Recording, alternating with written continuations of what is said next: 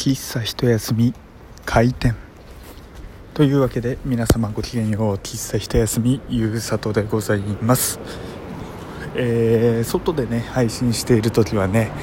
いつもジムの帰り道っていうねパターンが多いんですけれども今日はですね実はジムの帰り道ではございません。では何の帰り道かお仕事ですっていうね本当にねここ連日というかなんならもうね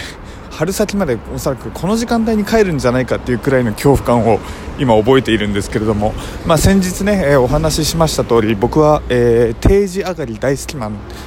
なんですけれどもね、えー、その人間が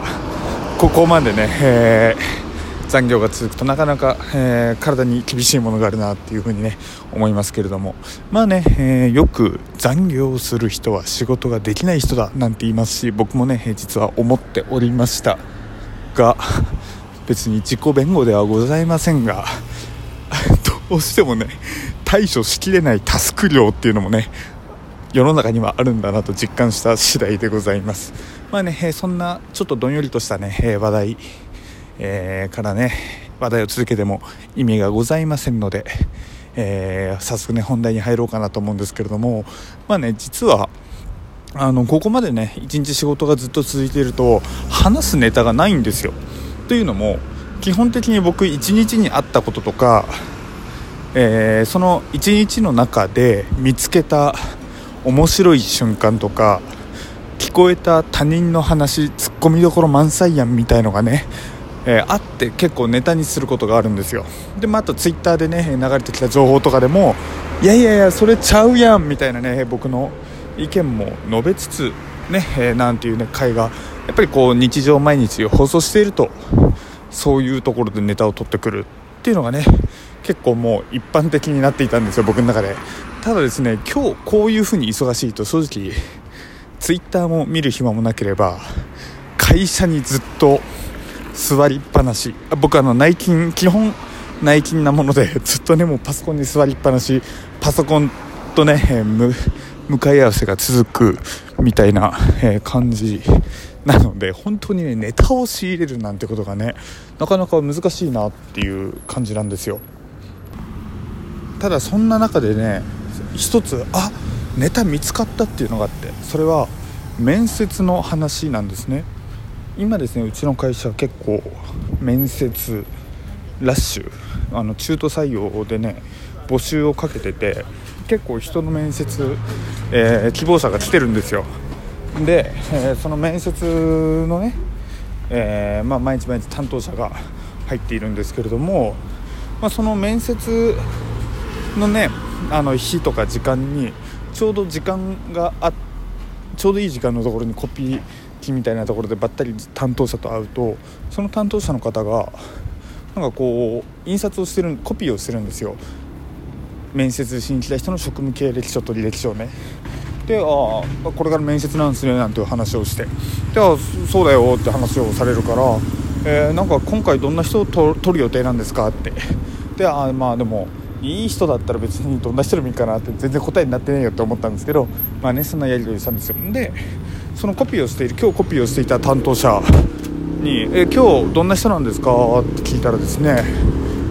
18歳だとうんと僕耳間違え聞こ聞き間違えたかな？28歳ですか？って聞いたんですよ。そしたらいやいや18歳って言い出すんですよ待て待て待て待て待てと。18歳っていくつやと。いくつやって18歳って言ってるんですけどもう僕の何個下だと。で僕ですら衝撃受けてる。ゆうさとですら衝撃受けてるんだから俺からしたらさらに衝撃だよってめっちゃその人事担当者の人言ってるわけですよ。でどうやらその方18歳、まあ、今年19かな？の人なんですけれどもあのー、なんかねえー、まあその結構ぼやかしますけど高校卒業してから、えー、会社に入ってで、まあ、転職みたいな感じなんですよ。だからまあおそらくこの時期ってことは、えー、半年くらいでね多分もう会社を転職しようと考えているみたいな方なのかなと思うんですけれどもまさかのね18歳がいよいよ面接しに来るかと。まあおそらく2000年生まれになるのかな。2000年？2001年生まれか。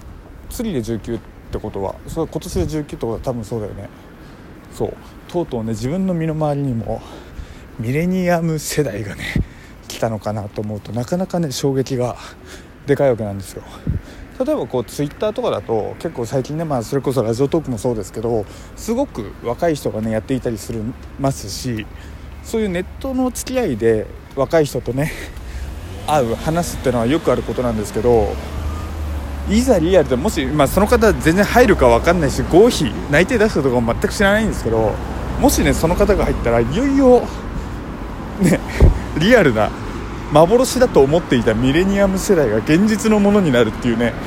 衝撃ですよね。いやだって僕が多分中学生の時に小学生とか多分そんな感じですよね。僕ね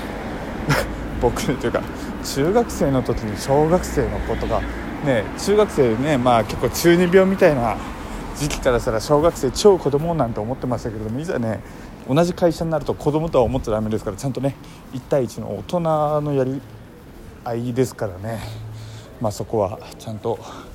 厳しく指導はしたいなと思いますけれども。なんか厳しく指導って言うと意味深みたく聞こえますね。別にそんな気は全くないですよ。っていうね、え、ことがあったんですよ。ただよくよく考えてみると僕は今このまだまだ若いのにさらに若い人が入ってくるかもしれないってことに衝撃受けてましたけど僕より年上の方ってもうこれを何度も経験してるんだなと思って。例えばね、えー、うちの,、まあその担当者人事担当者とか多分40前後の人だと思いますけれども、まあ、その人だってねおそらく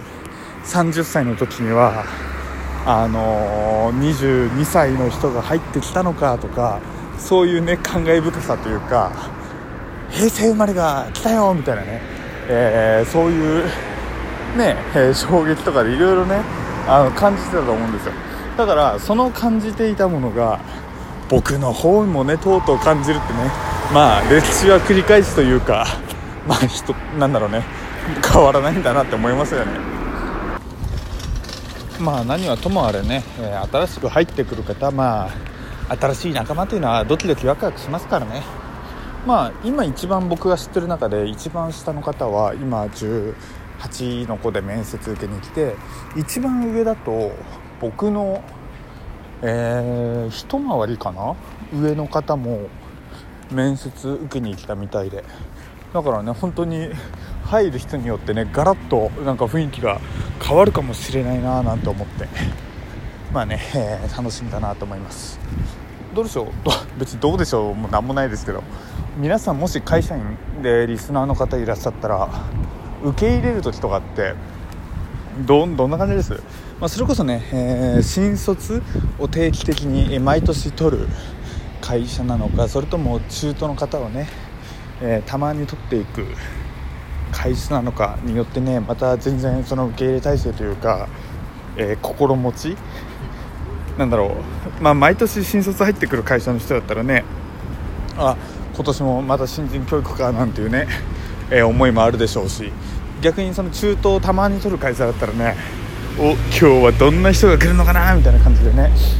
またその新鮮さは違うのかなと思うんですけれども実は僕ですね1回転職していまして前の会社は、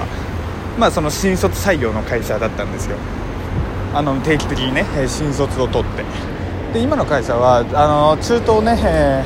ー、ちらほらあの必要な時必要な時というかなんだろうまあ取っていくみたいな感じなんですよ。だから全然ねあの違うタイプの会社だなっていうことはねありますね。まあ今のでね僕若いのに1回転職してなかった感じですけどそうですね1回転職してるんですよね。まあだからなんだっていう話ですけれども。まあ今ね、やばいよ。3月末まで忙しいかもなんて話をしてるんですけれども実際転職して僕は正解だった成功したタイプの人間なんですね。っていうのもまあさっきまで話あのちらっと話した通り基本は定時ダッシュ大好きマンみたいな感じで結構あのちゃんと仕事なければパパッと帰るしえー、ねえ会社の人もまあいい人だしみたいな感じで、まあ、欲を言えばねもっとお金が欲しいっていうのはありますけれども。まあまあまあまあまあまあまあまあまあまあまあまあまあまあまあある種ホワイトっぽい感じはあるのでね。まあそこは正解かななんていうふうに思いますけれども。まあね。まあ、前の会社のことは全然、まあ、人のことは僕あんまり悪く言うの好きじゃないんで、まあ、前の会社のことはあんまり言及はしないですけれどもまあねへガラッと180度変わったなという感じでございます。まあだからねまあ人生一回きりじゃないですか。だからねあのその時々、まあ、短絡的な行動はダメだけれども幸せになるべき幸せになれるであろう道をね常に模索していろいろね、えー、やっていきたいなと思います。で話しててね僕まさか来月くらいに転職したらそれはそれで爆笑しますけどね。おいおいおいおいゆうさとお前幸せって1ヶ月前のラジオトークで話してたじゃねえかっていうね。まあね、えー、そんなこともあるかもしれませんがもしねあのラジオトークを作っているあのエキサイトさんでもしこれを聞いてらっしゃったら全然僕にオファー出してもいいですよなんていうねオファー出されても行くのか知りませんけどもまあねあの僕は来るもの拒まず去るもの追わずみたいな、まあ、たまに来るものも拒んじゃうことでありますけどでもねエキサイトさん、えー、いつでも僕のことオファー待ってますっていうね、えー、謎の宣伝をしたところで、えー、そろそろねお時間となってきそうです、えー、最後に一つあれな宣伝なんですけれどもなんかラジオトーククリップをした番組が、え、更新通知みたいなのができる機能が、え、更新通知が届く機能ができたようなので、えよろしければこの喫茶一休みラジオトーク喫茶一休みをね、えクリップに入れていただけたら非常に、えゆうさとは嬉しいなと思う次第でございます。それでは、え今日も聞いていただきありがとうございました。えー、お送りしたのは喫茶一休みゆうさとでした。